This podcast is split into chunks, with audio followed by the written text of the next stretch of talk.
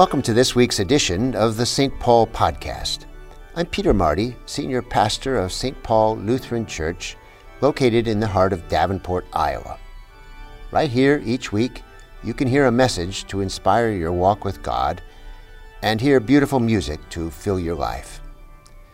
Let this podcast be your occasion to contemplate some of the deepest things in life, just as I hope it helps faith come alive for you.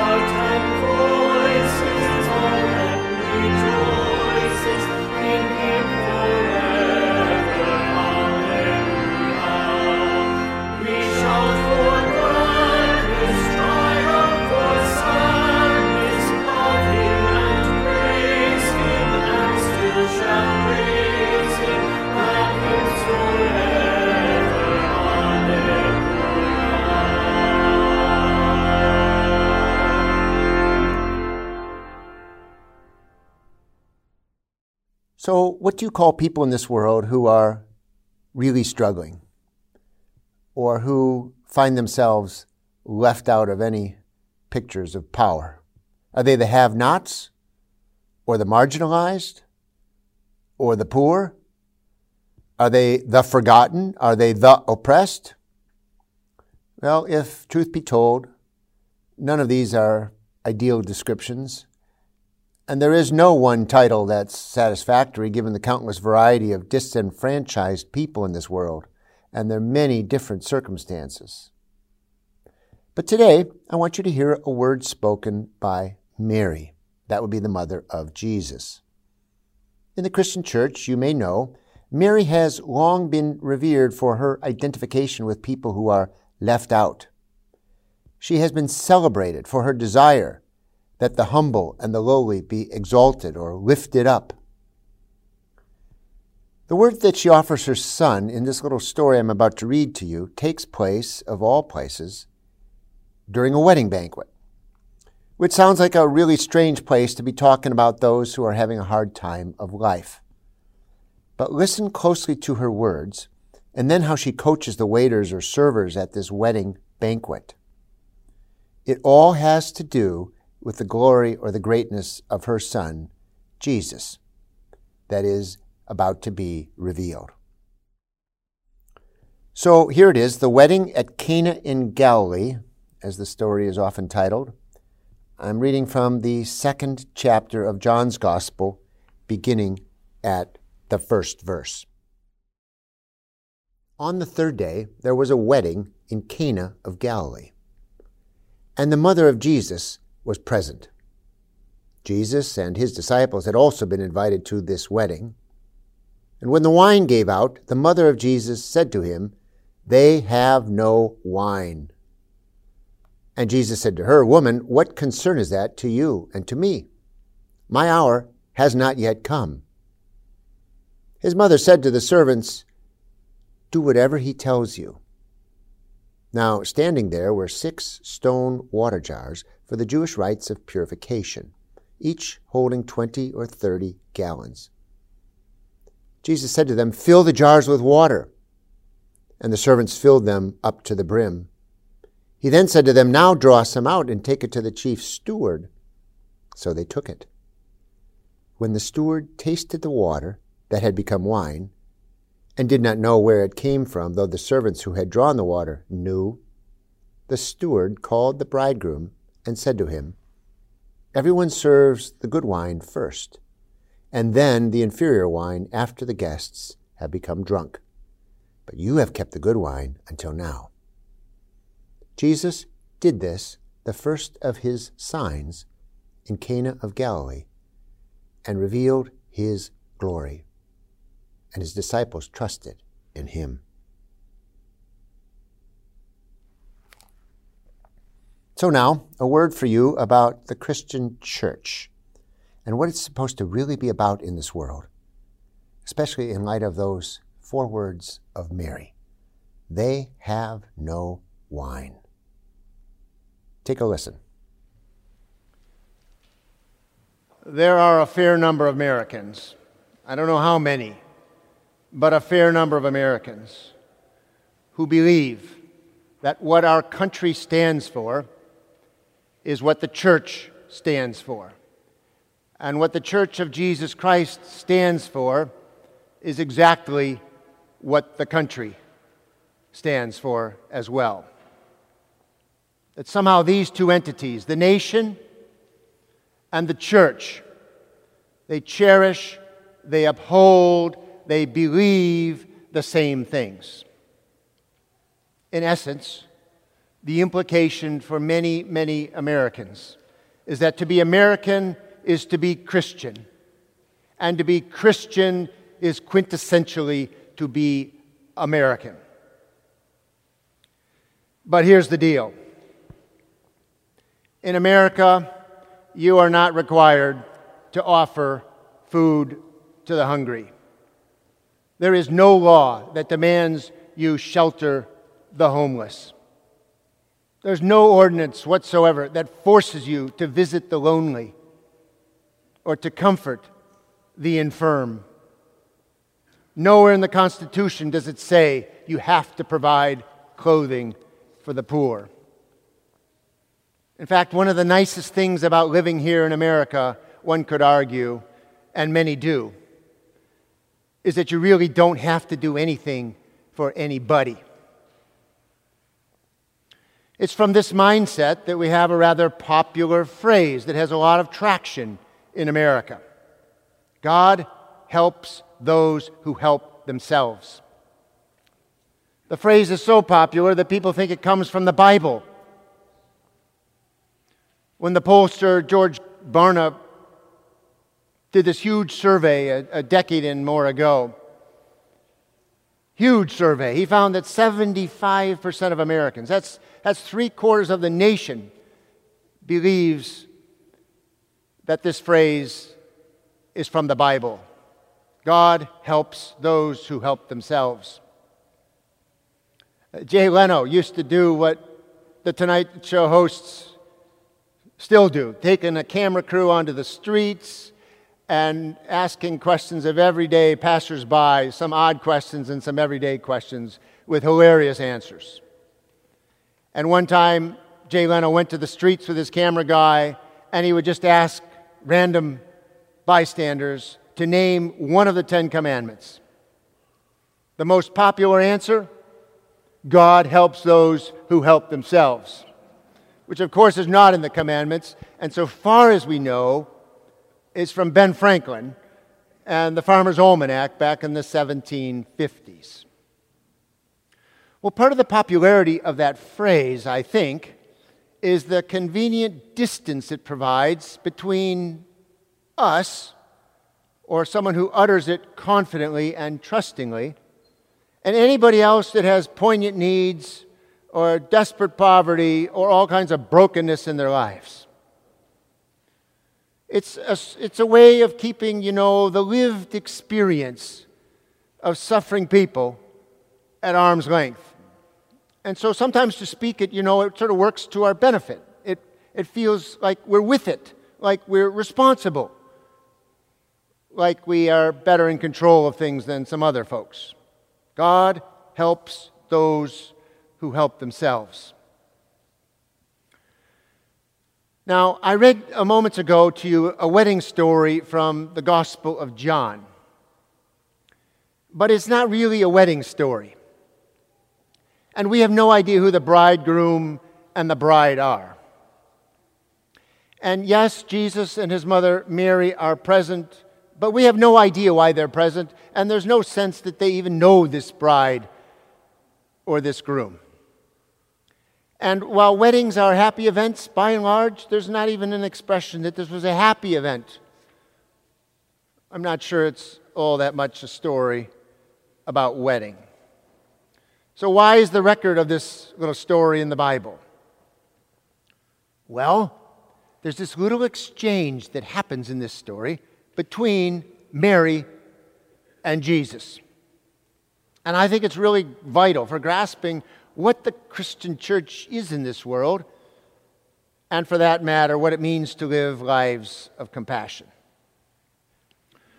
When the wine runs out at the wedding, and, and weddings could be multiple days in length, when the wine runs out, Mary says to Jesus, They have no wine. She doesn't ask anything of Jesus. She doesn't demand anything of Jesus. She just says, They have no wine. To which he replies, why is that our business? Why is that our concern? What difference does it make to me and you? He says to his mother. Well, let's think about this. They have no wine. Do you know how many people in this world have no hope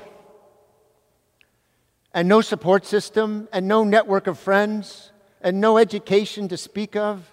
And no guaranteed next meal and no network of friends.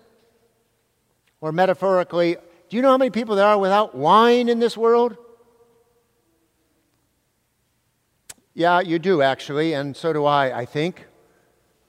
And the list is way too long as we contemplate all of the people in this world who have no wine.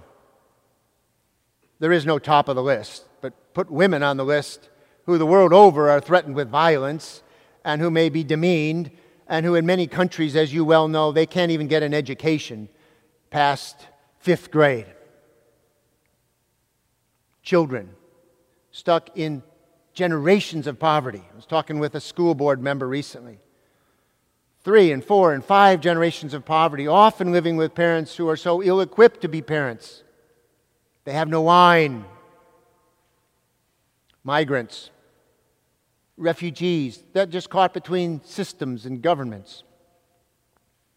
I think of the destitute elderly who reside in nursing homes that look and smell like the last place in the world you or I would ever want to visit. And in fact, they have no visitors, they have no wine. When Mary, the mother of Jesus, says they have no wine, she's talking about the plight of a lot of people beyond a simple wedding. And we know that there are so many, many people in this situation, whether it's in our community or around the world. We grow weary. At least I do. We want to look the other way.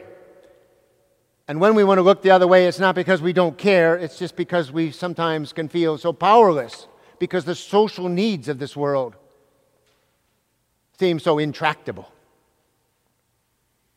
Psychologists call this learned helplessness. We just come to believe there's no way out. We come to believe there's just no hope. And so, in our discouragement and in our lack of hope and in our detachment from some of the rough and tumble of really deep human misery, we have to fight. We have to fight exactly what physicians and nurses fight and are trained to fight as they seek this, you know, some critical distance between this constant flow of, of patients, often in very serious need. Alexithymia, this incapacity to feel emotion, to express emotion, to even describe emotion. A kind of deadness that can set in, an apathy, if you will, where we become more of a spectator than a participant in other lives that are not like our own. Mary says, They have no wine. And Jesus says, Well, why is that our business? Why is that our concern? What difference is it to you and to me? Is he displaying this kind of learned helplessness himself that I've been talking about? Is our Jesus holding the needs of other people at arm's length? Mary doesn't answer Jesus. But what she does next is worth paying a lot of attention to. She turns to the stewards in the kitchen, the servants, the busboys, the wine stewards. And what she basically says to them is if I were you, I would keep an eye on what Jesus says next and does next. It's important. Because, in fact, if you pay attention to what next happens, you're going to witness His glory and His greatness revealed. Not long after this, the servants do what Jesus tells them to do. They take this enormous quantity of water, they fill up all these vessels, and then they end up having endless barrels of wine, evidently. And the people were no longer without wine. At the outset of the sermon, I spoke of the ease with which we can so easily conflate our nation and the church of Jesus Christ. And as you recall, I spoke of these things, all these things, that our nation doesn't require us to do in coming to the aid of those who suffer those who live way out there on the edges without a lot of hope, those in, who live with extensive poverty. But the calling of the church, it is not identical to the calling of our nation. God summons the church. That would be people within the church, Christian people who follow Jesus Christ. God summons us not to hold the sufferings of marginalized people at arm's length. We're not given the privilege of saying, just because our life experience doesn't match the truly poor on most days, we're not given the privilege of saying, God helps those who help themselves. Or that person, or that person, or that person's misery does not impinge on my life. We're not given the privilege of saying, Well, I'm so weary of the intractable nature of these social problems that I'm just going to park all my involvement and I'm going to distance myself emotionally. Alexi Alexithymia. Mary, the mother of Jesus, who has long been viewed in the church as the spokesperson for the left out. Those of you that are Catholic, you, you know this better because historically she has come to represent those who are without wine in this world. They have no wine.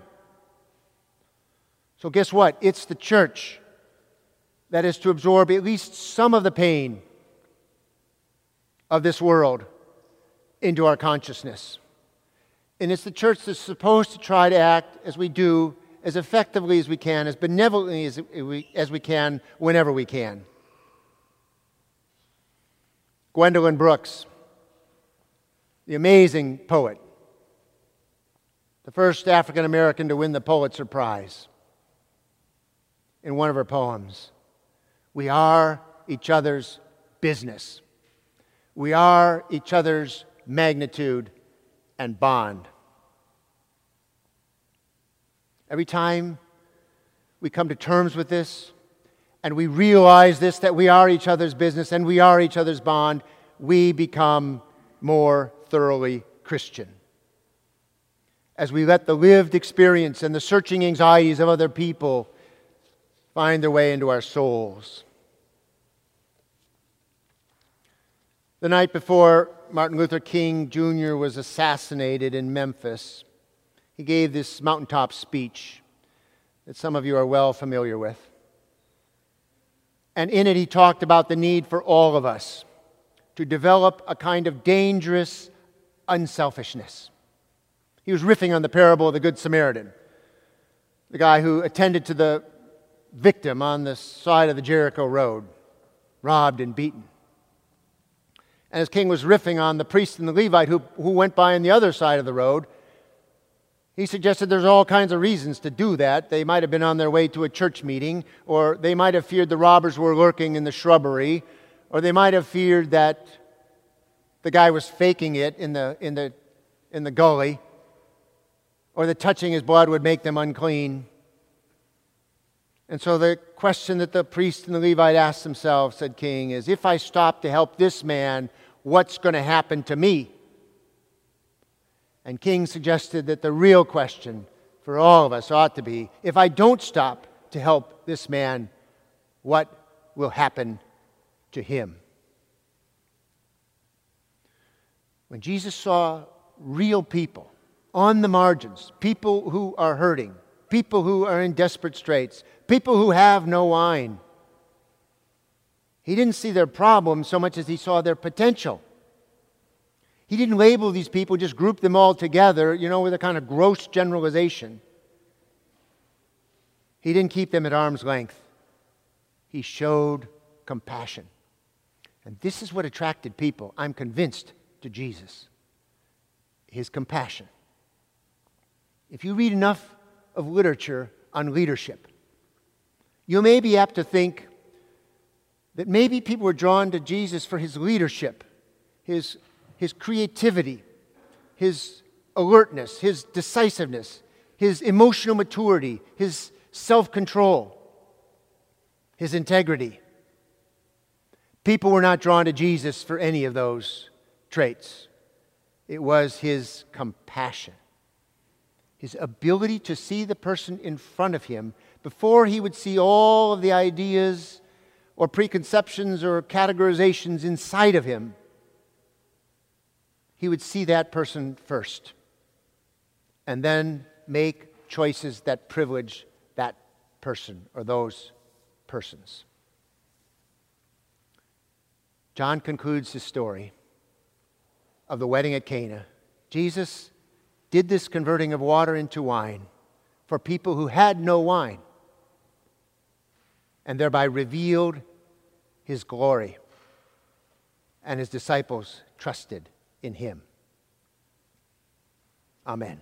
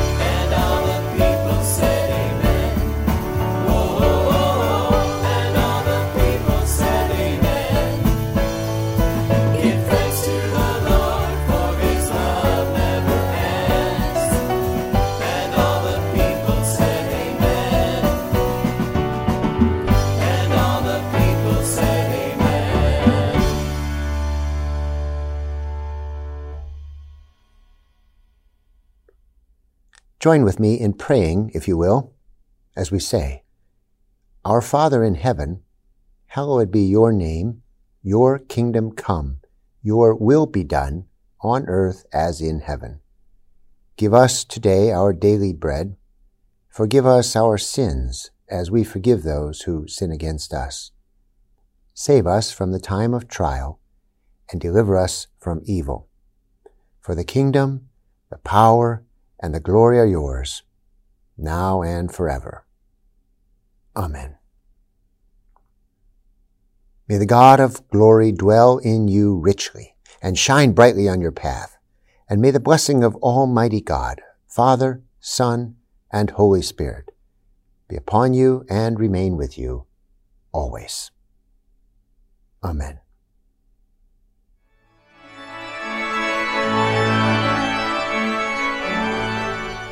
I hope you've enjoyed this podcast, and thanks for your support of the ministries of St. Paul Lutheran Church. Our commitment to projects that lend hope to other people stretches across the country and around the world. We hope that in a good way you feel a part of that reach.